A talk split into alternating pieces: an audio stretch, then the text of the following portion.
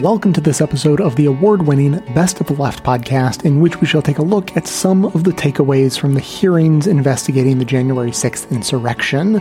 Most notably, they knew. They knew, they knew, they knew, they knew from the very beginning that their fraud claims were nonsense, and they pushed ahead anyway.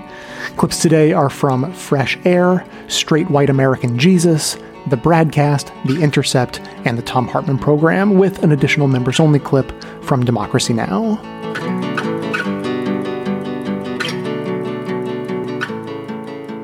The storming of the Capitol is not an isolated event. Um, it, it's the most dramatic, most documented, and most visible and physically threatening part of the larger story. But it's just one part. So, how do you see the insurrection as fitting into the larger months long story in the attempt to overthrow the results of the election? Well, it's the culmination of everything that came before it. Uh, and basically, the Trump campaign had run out of options at that point. At first, they had tried to keep the former president in power through the courts. You know, right away on election night, Donald Trump announces that he won the election and despite despite what the votes say. And so they try lawsuit after lawsuit to try to keep him in power.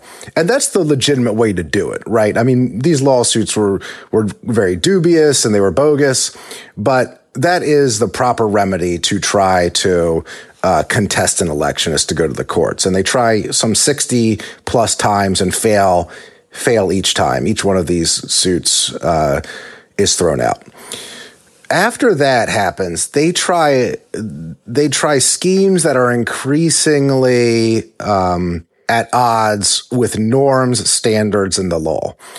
So they then come up with this idea that, well, if the courts won't go along with this, it's because they haven't seen the evidence of fraud that we believe exists.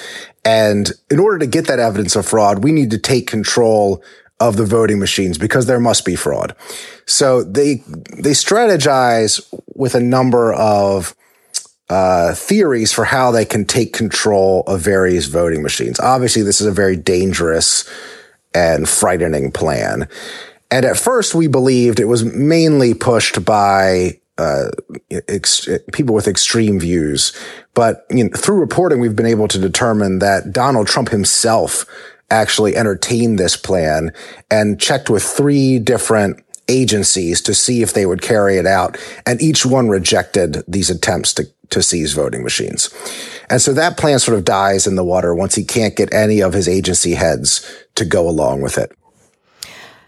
So in previous efforts to overturn the election failed, then there was the effort to submit fake electors to the electoral college so that the Biden electors wouldn't be getting to vote. Trump electors would be getting to vote. So tell us how that figures in. So yes, after the Trump campaign realizes they cannot win through the courts or through seizing voting machines, they have to come up with a different strategy to keep Donald Trump in power if that's their goal. And one idea they settle on is to f- have their lawyers fan out across the country and uh, contact Republicans in seven different battleground states that were all won by Joe Biden and convince them to meet and certify slates of electors for President Trump instead of Joe Biden, and then send those slates to the Congress and to the National Archives. But in, in, order for this plan to have any legitimacy, they need the governors of those states or the state legislatures to approve of these slates to say, yes, in fact, there was a contested election here. We have two slates of electors. We don't know which one is right. Here, Congress, please decide for us. The problem for Donald Trump is no one's willing to go along with that plan. They, they do get the, the fake electors to sign these certificates, but no governor and no legislature is willing to meet to sign off on them. So they don't have any legitimacy once they get to Washington. And that's when uh, Donald Trump becomes one enraged at those people who won't go along with it. You know, I recall uh, Governor Kemp of Georgia uh, uh receiving a lot of ire from the president because he would not acquiesce. Um, but uh, then they have to come up with a different way to try to keep him in power to say, well, maybe we don't need to get uh, governors to sign off on them. Maybe we can just have Vice President Mike Pence accept these fake electors and throw out legitimate votes. And that's when the pressure really turns to Mike Pence. And Pence decides, like, he can't go forward with that. It's not legal. And he decides that after talking with his lawyers and with former Vice President Dan Quayle. And then Trump gets really angry with Pence and, and even says, as they're chanting, Mike Pence even says, maybe they should hang Mike Pence. And we don't know what the tone was when he said that, whether he was saying that in a snarky way or like, I really mean it kind of way. But it is a demonstration of how angry he was.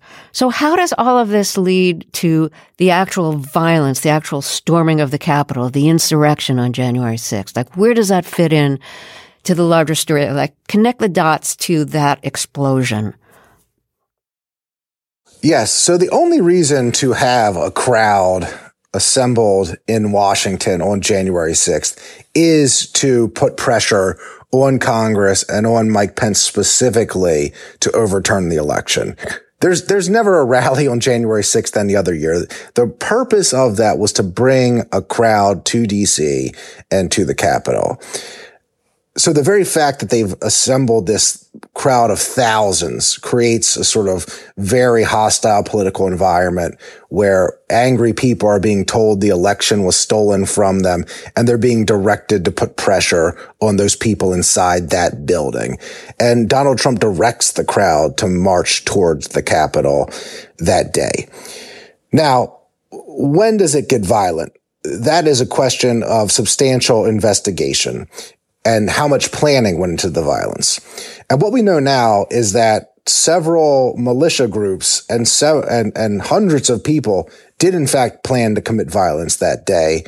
Uh, there's a lot of testimony uh, that federal prosecutors have. There are a lot of guilty pleas uh, coming out of the various court cases where there were some people obviously who did get caught up with the mob, caught up in the moment. Maybe they didn't come to DC that day to, to commit violence against anyone. But there were people there who did have that plan and they believed they were carrying out Donald Trump's orders. If you look at, and I believe the January 6th committee at the hearings will, will play this out uh, in great detail, but there's sort of a call and response dynamic going on between Donald Trump, his public statements and his tweets in particular, and then how the, um, the mob and the violent actors respond to them. For instance, uh, Donald Trump's tweet on December 19th, where he says, uh, he encourages people to come to DC and he says it's going to be wild. That really sets in motion the entire rally. Before that, there were no permits filed. There were no pl- travel plans to DC. All of the sudden, you see thousands of actors immediately go into work.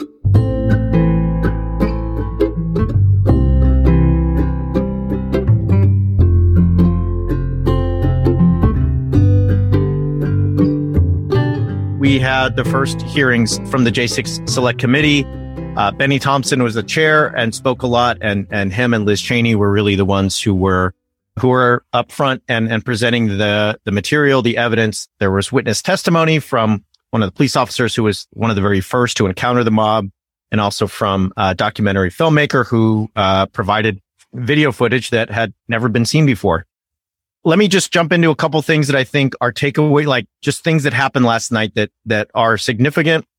I think there's a lot more to say at, in terms of analysis, but I think last night we learned a couple things. It's very clear that the J6 committee wants to lay out a case that Trump knew, Trump and his people knew there was no legal basis to, uh, challenge the election in, in conventional ways, that the, the voter fraud idea was bunk that the ability for Pence to overturn the election using his role as vice president was outside of legal bounds. And what they did in order to shore this up, and we'll get into the Eastman and the lawyers and that stuff in a minute, but what they did last night to shore this up was they had Trump's people on tape. So we saw Bill Barr and Bill Barr basically said, Hey, when they brought up the Dominion voting machine fraud idea, there was nothing there. That way he called it nonsense. Uh, Ivanka Trump said that she followed Bill Barr and she was pretty much like, you know, he said there was no fraud. And so I'm with him. Alex Cannon, who was a former Trump campaign lawyer, said on video that going back to November 2020, when they were looking for votes and fraud and issues, he was like, I couldn't find, I was reporting back to Mark Meadows that I couldn't find anything. So they had Trump's people, one of his kids, his, his, his AG and one of his lawyers all saying there's no basis for this. So I think there was the legal kind of like dismantling and then there was the presentation of what was an extra legal conspiracy. And so we've seen this before. We'll talk about it more today. But the second part of last night to me was an effort to show that the Proud Boys and Oath Keepers had been planning all of this for months. That there was a, a, a, a movement put in place when Trump said stand back, stand by at the debate with Biden.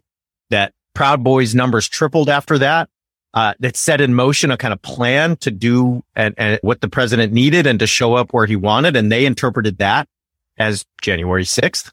And the Oath Keepers and the Proud Boys leaders met at a parking garage on January 5th. There was some kind of planning. It also showed, and I'll, I'll, I'll throw this to you here in just one second, Leah, to get your thoughts. The video footage also showed just how the, the 300 or so Proud Boys absolutely skipped President, former President Trump's speech that day, right? So if you think about January 6th and you think about that infamous speech and, and rally at the ellipse where Giuliani and, and Mo Brooks and, and Trump and all these people are talking, the Proud Boys didn't, they didn't even stick, they, they didn't even go to church. They just went to get the punch and the cake after. I mean, they, they just walked, they just walked to the Capitol and they were ready for a battle. I mean, it wasn't like they wait. It's not like they listened to Trump listen to Giuliani and they were like, okay, yeah, maybe we should spontaneously walk down there and see what happens. There's all the evidence that points to this was planned. And we'll get into this in a second, but this follows on the fact that this week, Enrique Tarrio and a couple of other uh, Proud Boy lieutenants were charged with sedition. I mean, it, it, charged essentially with a conspiracy to to start this insurrection.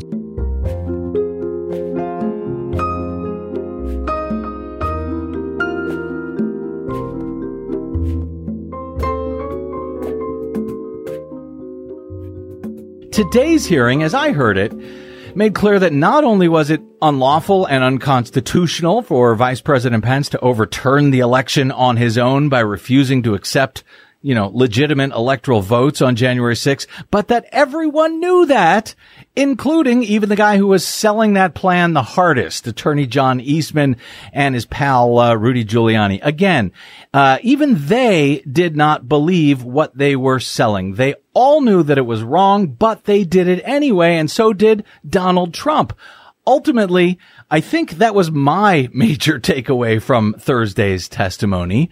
Yours? I think yeah, I think you're absolutely right.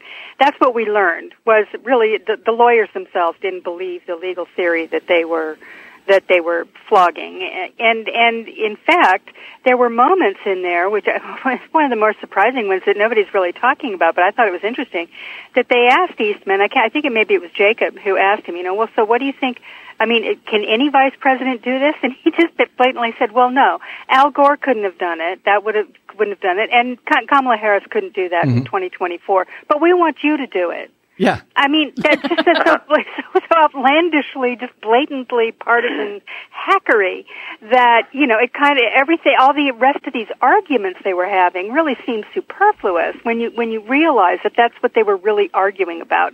What they were saying, what Eastman and of course Trump were saying, we just want you to do this. It, it, it we're, we've made up some, some, you know, sort of, uh, you know, legal excuses why you can do it that but we don't believe those either. What we do believe is that you have the power to do it simply because you are there, you can do it. and what's interesting about that is that there is some acknowledgement, and, and we've never really discussed what would have happened if he had, right? What was what was the, what were the cascading events that would come from that?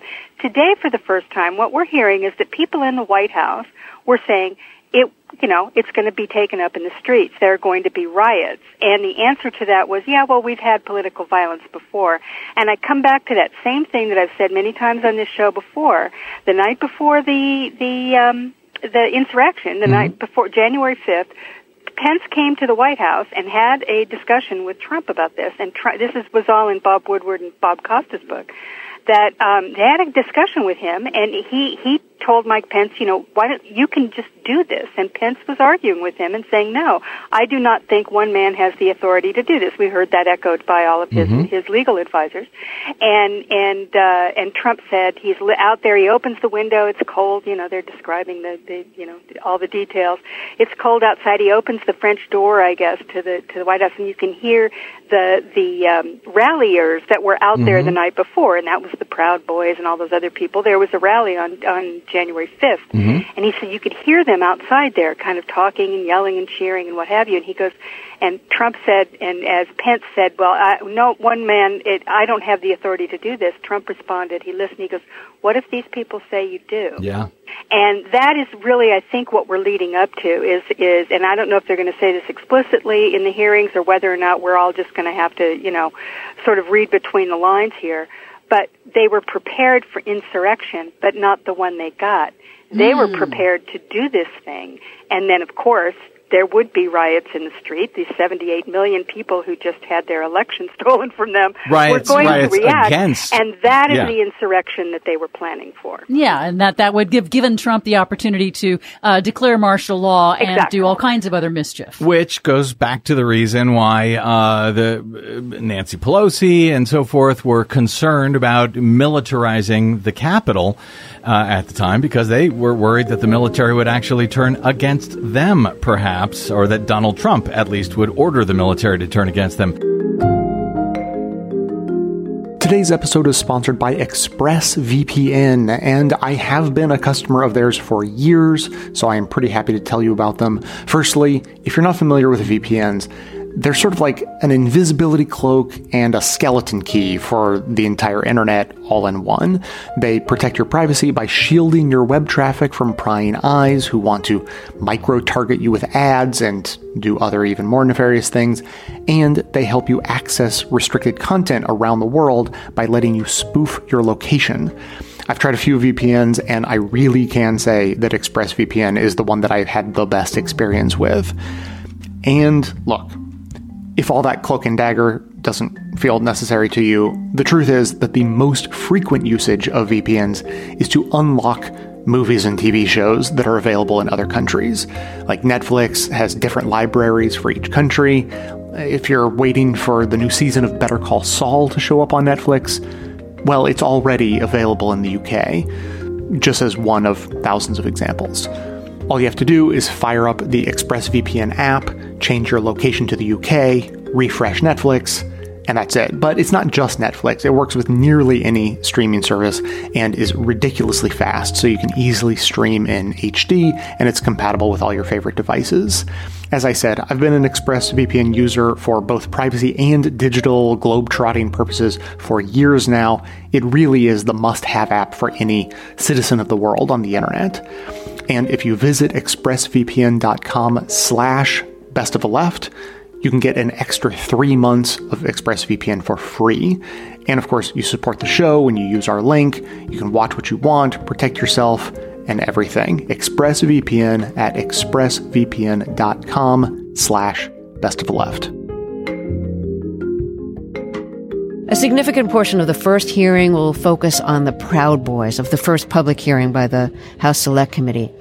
The Proud Boys are a far right group. Five members, including the former leader Enrico Tarrio, were indicted on Monday of seditious conspiracy. Um, what does that mean, and why is it so consequential? Well, it gets beyond the uh, idea that this was a spontaneous uh, attack, that it was just a mob that got out of control. People got too excited that day. Uh, this gets to actually the planning of essentially political violence.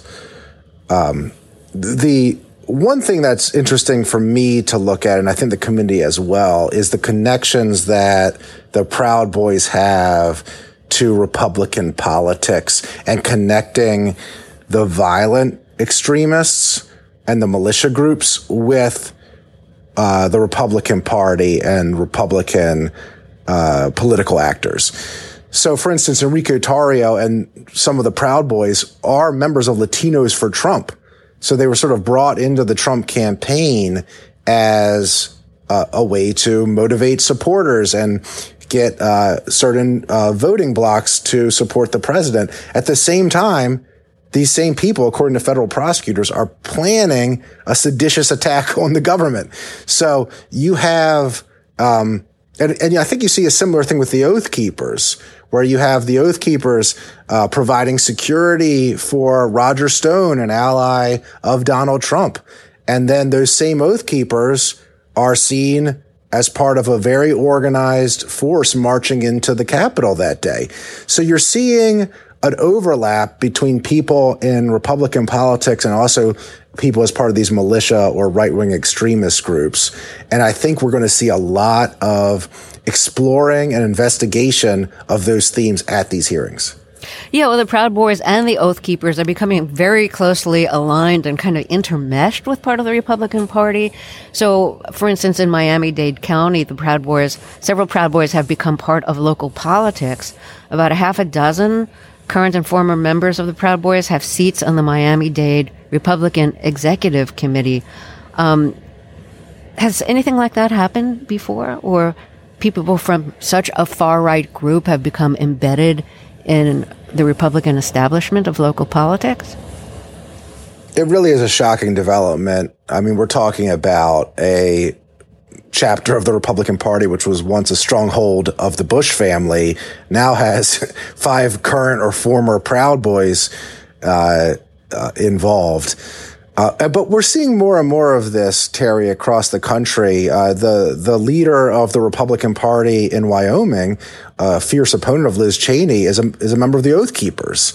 Uh, I did a story shortly after the attack on the Capitol where I looked at members of Congress. Um, and their connections to these militia groups. And it actually isn't very hard to find examples where members of Congress go go to Proud Boy meetings or go to Oath Keeper meetings or uh, go to joint events or have the Oath Keepers provide security for them or the Proud Boys provide security for them. So it, it is very much, um, it has been allowed and perhaps even encouraged to bring in these militia groups and bring in these extremist groups into the, the right flank of the Republican Party.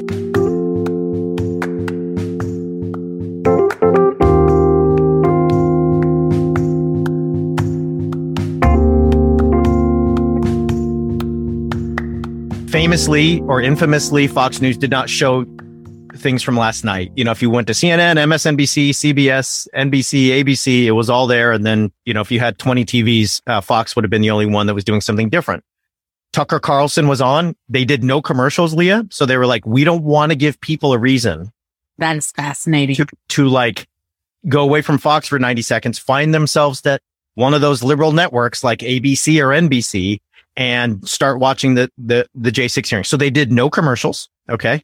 And they did show like footage from the, the, the hearings, but it wasn't the same perspective. So they were like showing the backs of people's heads as they were testifying. When the previously unfor- uh, unseen footage of J6 insurrection was, was being aired, they were showing the people's reactions, not the video. They didn't want the audience to see the actual video, right? Now, a couple a couple points here and I'll throw it to you. And I, am really curious what you think, especially given just kind of some of your background in, in, in performance aesthetics and so on is, you know, there's folks, there's a piece of the Washington Post that says there's a, there's a big problem here and that Fox didn't show it. Fox has, you know, uh, Tucker Carlson gets 3 million people a night and so on and so forth. And that highlights the fact that Democrats just cannot get around that information echo chamber, that the game has been already set and already tilted because through generations of building their, their media networks and empires, the, the, the right in this country has found a way to, to cordon people off, just to, to make sure they don't actually see the footage that the rest of the country is seeing. Right. Um, so I think that's an issue that, that that's worth talking about. Um, I also think it's, it's worth talking about something that, that folks who don't watch Fox News probably don't know. Tucker Carlson's guest last night was Darren Beattie. So Darren Beattie you know, was a White House appointee and a former staffer for Matt Gaetz. So this is the guy that was on last night with Tucker Carlson as these things were happening. what were some things that, that he was tweeting during the Capitol insurrection on January 6th. He was tweeting this and there's some vulgar language and strong language ahead, friends. Okay. So he tweeted, Tim Scott needs to learn his place and take a knee to MAGA. Tim Scott is a, is a black man, a, a politician. Black Lives Matter must take a knee to MAGA. They must learn their place. Ibram Kendi. Ibram Kendi is a, is an academic and a public intellectual who writes about anti-racism, also a black man, needs to learn his place and take a knee to MAGA. Kay Cole James of Heritage Foundation needs to learn her natural place and take a knee to MAGA. Uh, uh, Darren Beattie writes for something called Revolver News. Revolver News is basically a conspiracy theory site that has, uh, among other things, pushed the false flag narrative that uh, J6 was an inside job. So if you go to revolver.news, which I don't, you can if you want, but I'll save you the trip. There's a lot of headlines about how uh, J6 was an inside job, that Stewart Rhodes from the Oath Keepers may be an FBI informant, that certain people you see on the videos from J6 are, are conspicuous. And that if you look closely, this, and then if you do that here, and then, oh, there, it's very clear that the man who had his like feet on Nancy Pelosi's desk or yeah, is actually from the FBI, right? That is who Tucker Carlson had. So it was not just that they didn't show it. It's a, Leah, they did no ads and they brought on this man who is a white supremacist and a conspiracy theorist. And that is how Fox News reacted. And I think just speaking of history, we should note that. But I also think in terms of performance and framing and aesthetics, there's a lot there. So any thoughts on the, I know, sorry, it's a lot.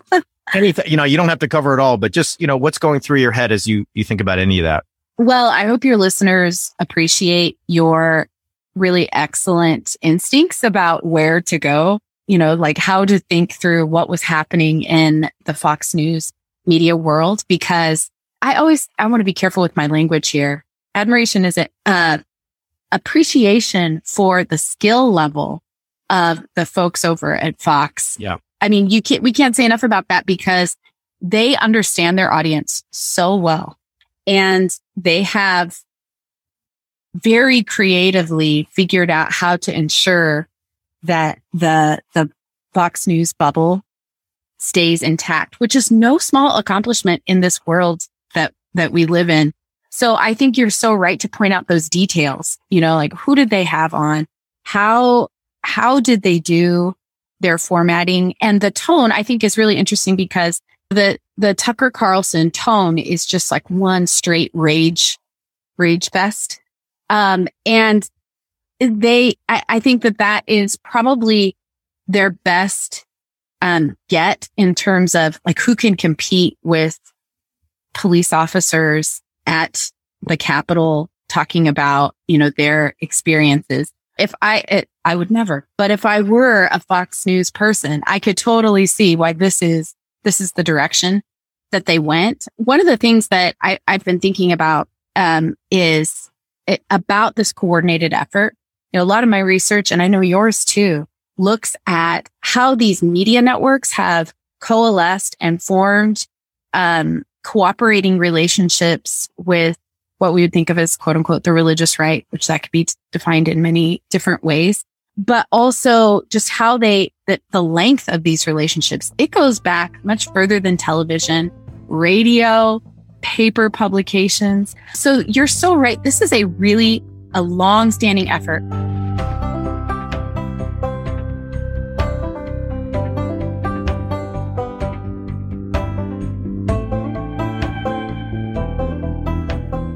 After Monday's hearing, Trump released a pretty silly 12 page rebuttal to the hearings to date. I don't know if you put yourself through uh, reading it.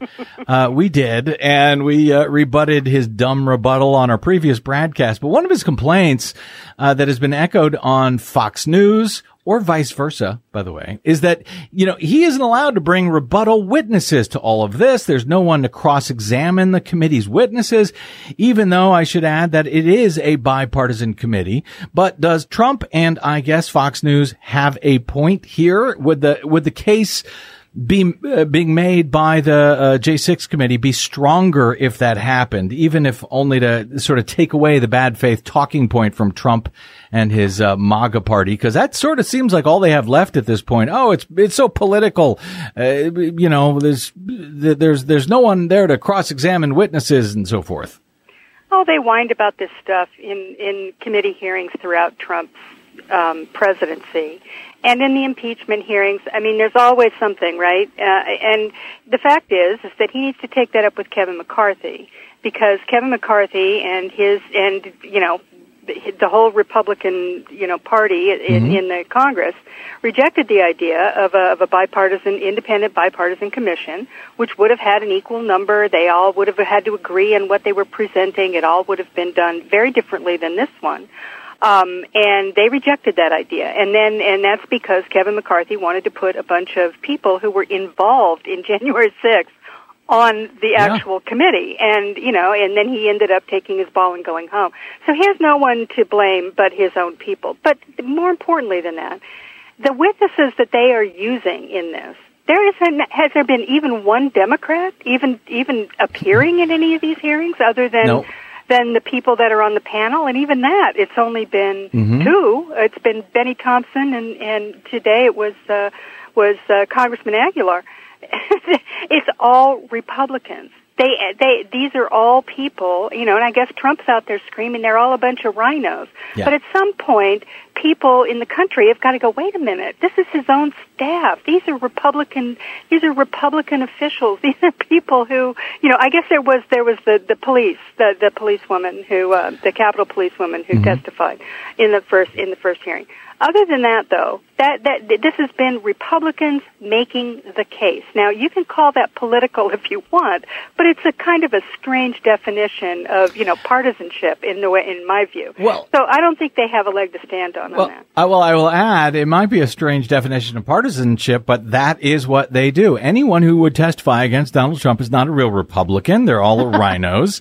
right. Uh, and uh, even at the end of Thursday's hearings, I don't know if you, uh, I don't know what you know channel you were watching on. I was watching on Fox News today, and uh, at the end of the hearing, Judge Luttig said uh, something like Donald Trump presents a clear and present danger to the United States, but he added that the danger is not so much what he did in 2020. The danger is what he and his supporters are now planning to do in 2024. And over on Fox News, uh, constitutional attorney, so-called Jonathan Turley, yeah. said he was very surprised that the committee would want to become so political uh, at the end, even though it was actually the conservative judge, uh, Michael Luttig, who raised that point. And frankly, it's not a political point as I see it. That's about the Constitution and democracy. No, I mean, are the American people dumb enough to see all of this as merely a political exercise? Uh, or am I wrong? And, and, and, and that's what it actually is.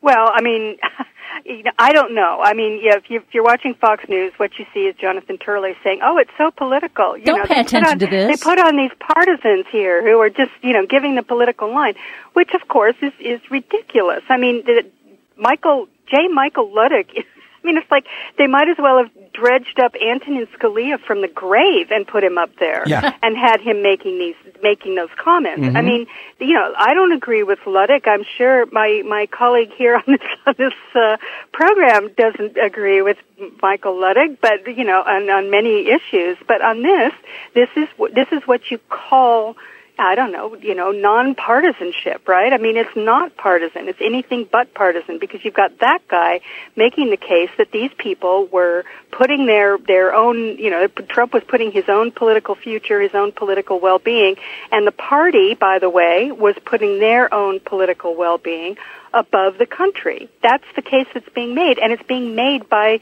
Republicans and and arch conservatives who are making that case. So, you know, I mean, sure, they're, they're going to say that on Fox, but you know, what are we going to do? You know, what can you do about that? That's just what they do, and and you just got to carry on and hope that a few people out here in the country are somehow listening or getting some inkling of what's going on and kind of go, well, that's weird. You know, that's a Republican guy, isn't he? You know, yeah. and hopefully we'll, we'll, we'll maybe think a little bit. I don't know. History will certainly show it to be that.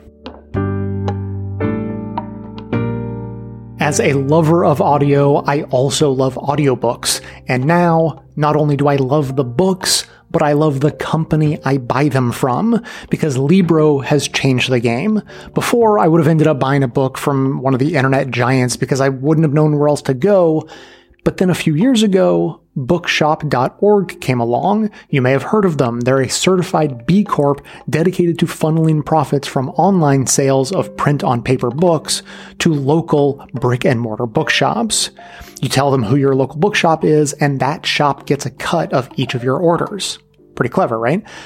Now, Libro is working in partnership with bookshop.org and doing the exact same thing, but for audiobooks. It is not an exaggeration to say that I was genuinely excited when I discovered Libro and signed up immediately in a please take my money sort of fashion.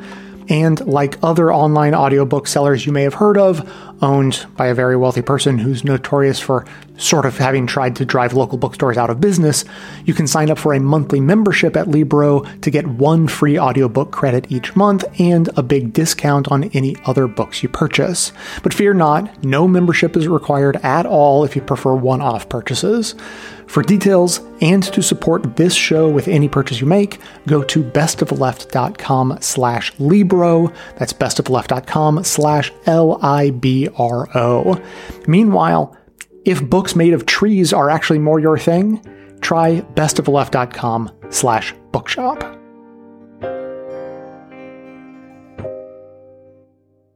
One of the things I'd like to talk about with both of you is is this question of the disparity in treatment between the uh, January 6 defendants and defendants in other types of prosecutions.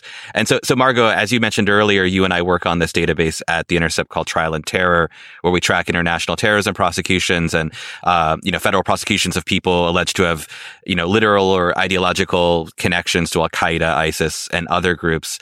Um, and and what we see in those is something very different than what we see in the January 6 cases know, and this is this relates specifically to what you mentioned earlier, where you know there we're seeing a large number, if not half of the total in January 6 being charged with misdemeanors, uh, which is not at all a common charge in terrorism prosecutions. Um, and what we're also not seeing in the January 6 data compared to terrorism prosecutions are um, a common charge that prosecutors bring, known as making false statements, or otherwise known colloquially as lying to the FBI.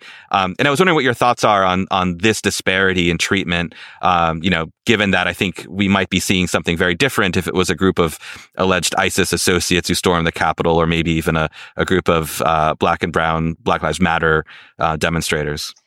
Well, an- another uh, difference that I see is that in the charges against the terrorists, the uh, international terrorists, there are so many sting cases, and here we there are no stings.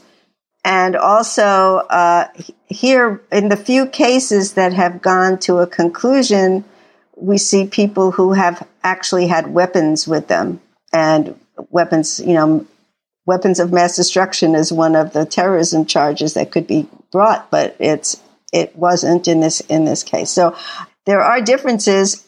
I, I believe that these cases, the similarities are in the rounding up of people who seemingly have little connection to many other things, uh, and that uh, both have kind of charges that now, looking at our cases in the trial and terror, they would have been considered misdemeanors, except that the extra allegation that people were somehow involved with an overseas group, even though they didn't go overseas, makes it a much tougher charge than being engaged with oath keepers or proud boys. Although it looks like this week that that uh, oath keepers and proud boys are going to start having more uh, prosecutions will be involved with belonging to those groups, even though they're not known as terrorist groups.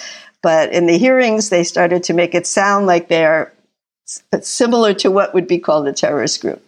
Yeah, similarly, Michael, I mean, do, are you seeing disparities in the January 6 prosecutions compared to, you know, your research on J20 or the summer of 2020 prosecutions? Yeah, I mean, the comparison between the Floyd prosecutions is, is I think apt because, you know, they're, they're both, you know, somewhat constrained events.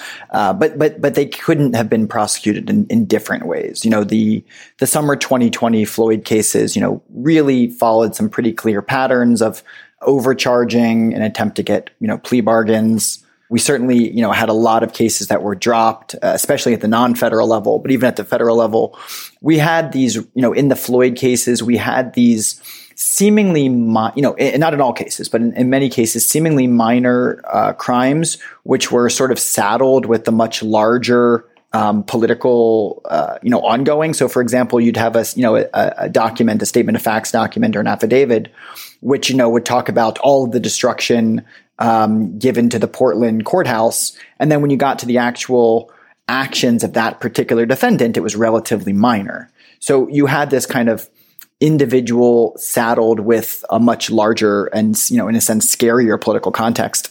Here you, you have you know something different in in the Capitol cases where you know as margot said about half the people are charged with relatively minor crimes and and we'll never expect to see uh, you know the inside of a of a jail cell let alone a prison sentence.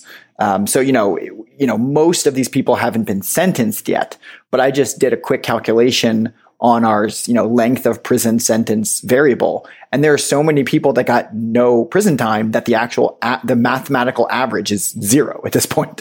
Um, because, you know, most people, uh, received no, no prison time. So I think that that's, certainly a, a, major difference is that you know we don't have we, we have a handful of cases in which people have the potential of having multi-year sentences um, whereas in the Floyd cases, if you look just at the summer ones, you know, most of those were, were pretty, um, pretty steep charges. And again, a lot of them have been pled down, but I think the vigor, if I can say, the vigor through which the Department of Justice and the United States Attorney's Office pursued those cases seems to uh, have been pretty, pretty high.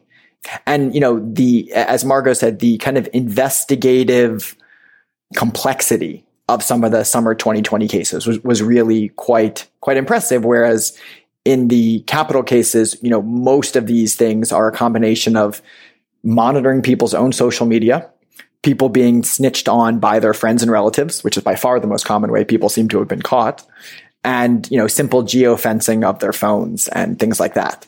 So the kind of like broad stroke investigative approach of the Capitol cases, you know, partially because everyone's constrained in the same physical area versus the, you know, deep dive investigations of the summer 2020 cases stands out to me as a really odd kind of uneven allocation of resources.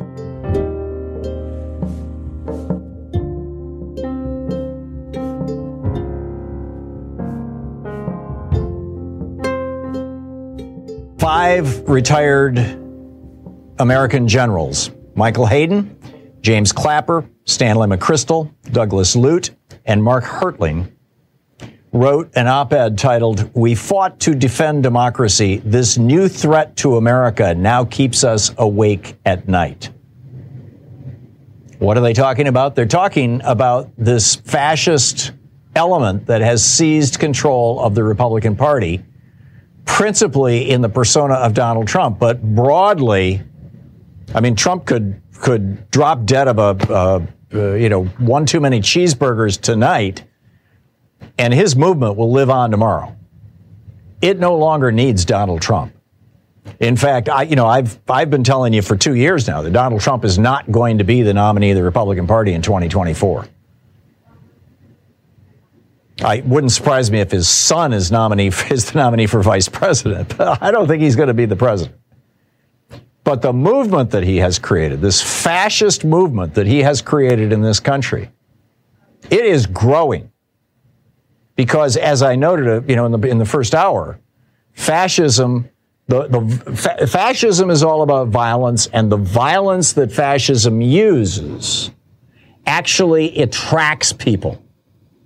It's the most powerful recruiting tool fascists have is their own violence because you get all these insecure men who uh, feel like their lives are dull and ordinary and boring and feel like they're politically impotent and, and perhaps sexually impotent in some cases, but p- politically impotent.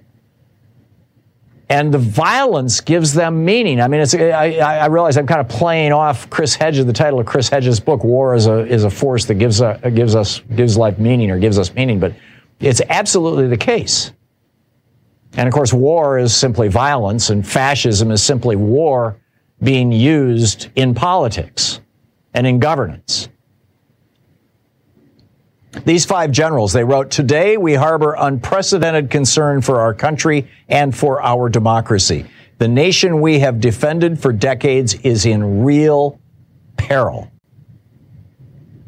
Now, I'm telling you, when five retired generals come out and say something like that, we damn well better pay attention. They go on to say history teaches us that democracy is never guaranteed, not even here. Our democratic institutions and norms are more vulnerable than ever. If you were to ask us when, our, when in our lives we were most likely to be losing sleep at night, and keep in mind, these are all men who have been on the battlefield, who, who have lived through some of the biggest crises in American history. Through 9 11, through, through the assassination of Kennedy, through the Cuban Missile Crisis, through I, on and on.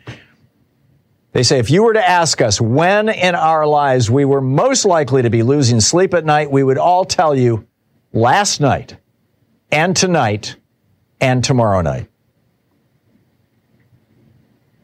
They go on to say for those of us devoted to protecting democracies abroad, there comes a time when our efforts seem overshadowed by the erosion of democracy here at home. You get this? This is the point I'm making. And, and with my op ed this morning at HartmannReport.com, you know, that, that talks about, uh, you know, is America getting meaner? That, that basically fascism is sweeping this land. And it is replacing democracy. We have a half a dozen states now that have passed laws saying that it doesn't matter how, who the people vote for as president. We, the state legislature, are going to decide what, you know, how we cast our vote in the Electoral College.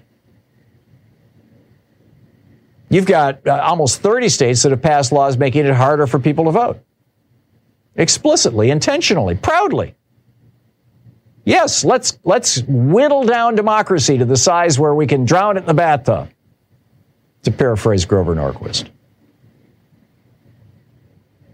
They go on to say, and for those of us focused on domestic security, speaking of them, these five generals, and for those of us focused on domestic security, the forces of autocracy now trump traditional foreign threats hands down. In other words, you have more to fear from the militia driving around your town with a bunch of guys with, with AR-15s in the back seat, in the back of a pickup truck and, a, and big Trump and American flags. You have more to fear from them than from ISIS, from Al Qaeda, from the Chinese army, from the Russian army, from, I mean, you know, fill in the blanks, right?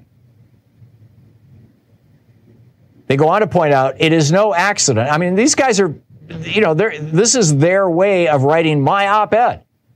It is no accident, they write in, in USA Today today. It is no accident that one in three Americans seem willing to justify political violence as a means of overturning election results. You get it? These guys are saying, we're talking about you, Donald Trump, and your followers. You are, have put our democracy at such risk that we, five highly decorated generals, are saying it is a greater threat to the United States than Russian nuclear weapons. It is a greater threat to the United States than 17 Saudis flying airplanes into, into buildings in New York City. It is a greater threat to the United States than the blind sheikh trying to blow up the, the trade, trade center. It's a greater threat to the United States than the infiltration of our government computer systems by Russian cyber hackers. It's a greater threat to the United States than, than China militarizing the, the, the South China Sea and the Straits of Taiwan. It's a greater threat to the United States than Ebola or COVID or monkeypox or whatever. Trumpism, fascism, these five generals are saying. My words, not theirs, but they, this is the essence of what they are saying is, is here and is keeping them up at night. And they are saying that this is the greatest threat they have seen in their lifetimes. These are all men in their 60s and 70s.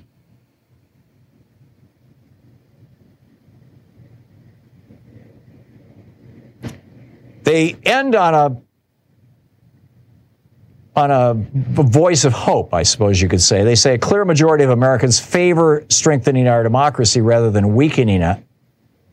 Imagine the impact on our lawmakers if each of them heard from each of us with the simplest of all messages.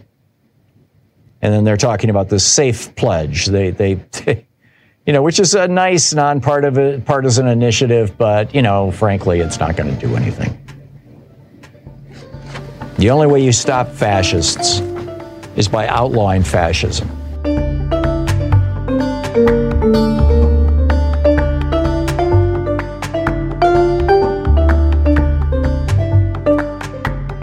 The January 6th committee revealed six members of Congress who supported Trump's coup attempts sought presidential pardons. Mo Brooks of Alabama, Matt Gaetz of Florida, Louis Gohmert of Texas, Marjorie Taylor Greene of Georgia, Scott Perry of Pennsylvania, and Andy Biggs of Arizona. This is Republican Congressmember Adam Kinzinger.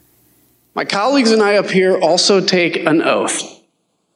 Some of them failed to uphold theirs and instead chose to spread the big lie. Days after the tragic events of January 6th, some of these same Republican members requested pardons in the waning days of the Trump administration. Five days after the attack on the Capitol, Representative Mo Brooks sent the email on the screen now. As you see, he emailed the White House, quote, pursuant to a request from Matt Gaetz, requesting a pardon for Representative Gaetz himself and unnamed others. Witnesses told the Select Committee that the president considered offering pardons to a wide range of individuals connected to the president.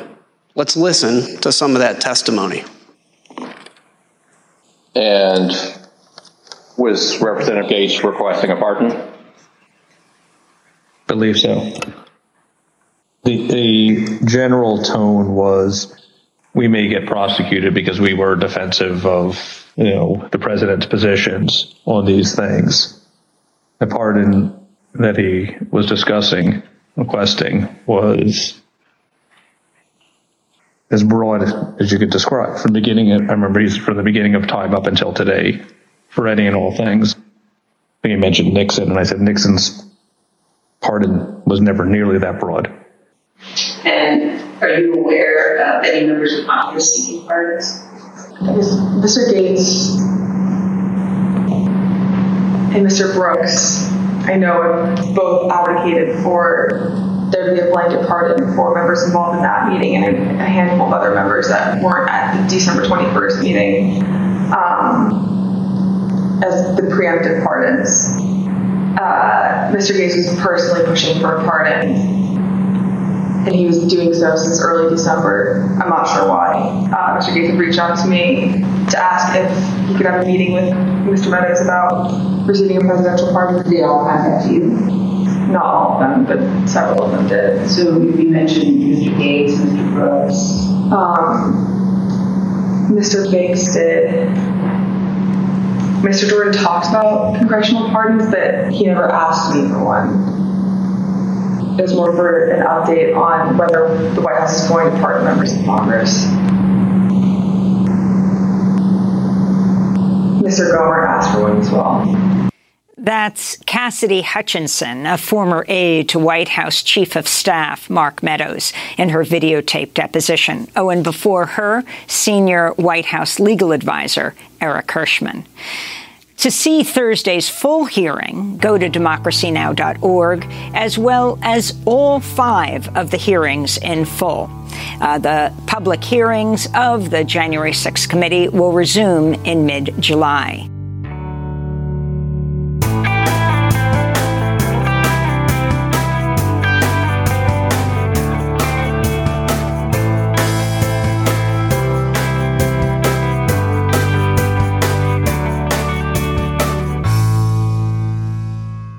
We've just heard clips today, starting with Fresh Air explaining that the insurrection was merely the last step in a much larger plan. Straight White American Jesus looked at how Trump's own people dismissed the claim of fraud in the election. The broadcast looked at the lawyers who didn't believe their own theories and the violent backlash Trump was preparing for. Fresh Air took a closer look at the Proud Boys and their growing connections to Trump and the GOP more broadly.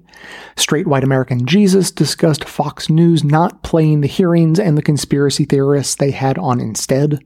The broadcast explained the organization of the hearings and why the GOP isn't getting equal time.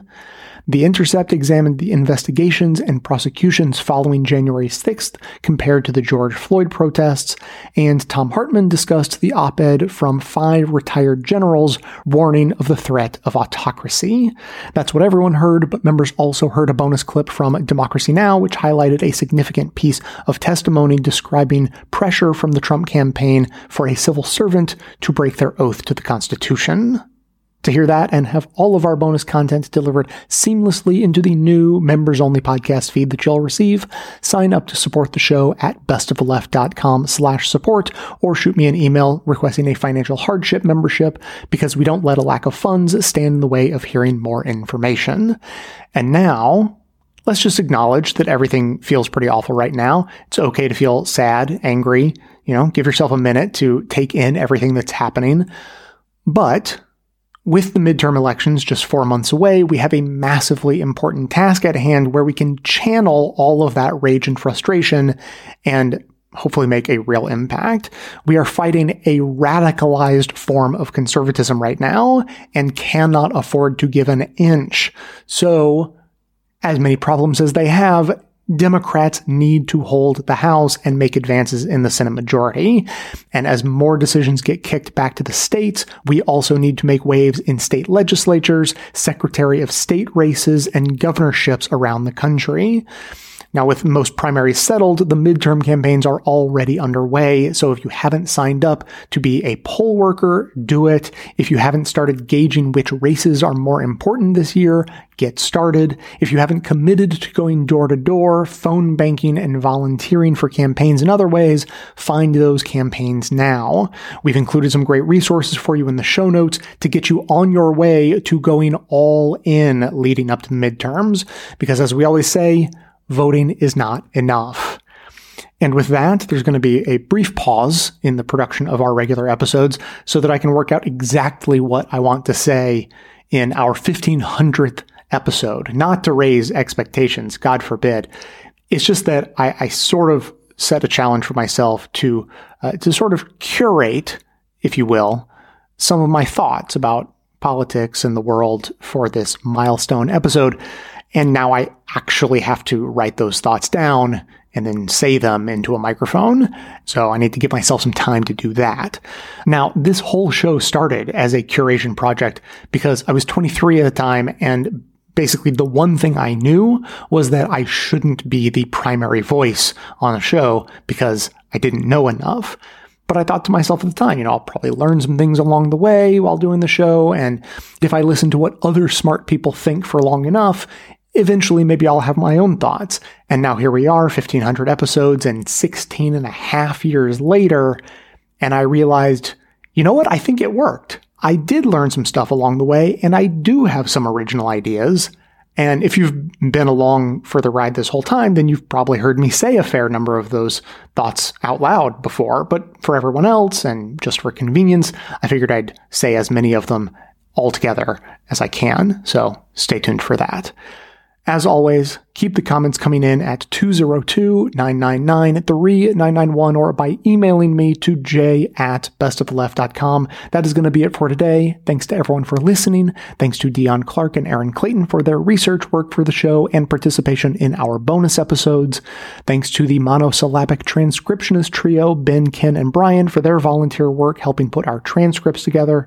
Thanks to Amanda Hoffman for all of her work on our social media outlets, activism segments, graphic design, designing, and bonus show co-hosting.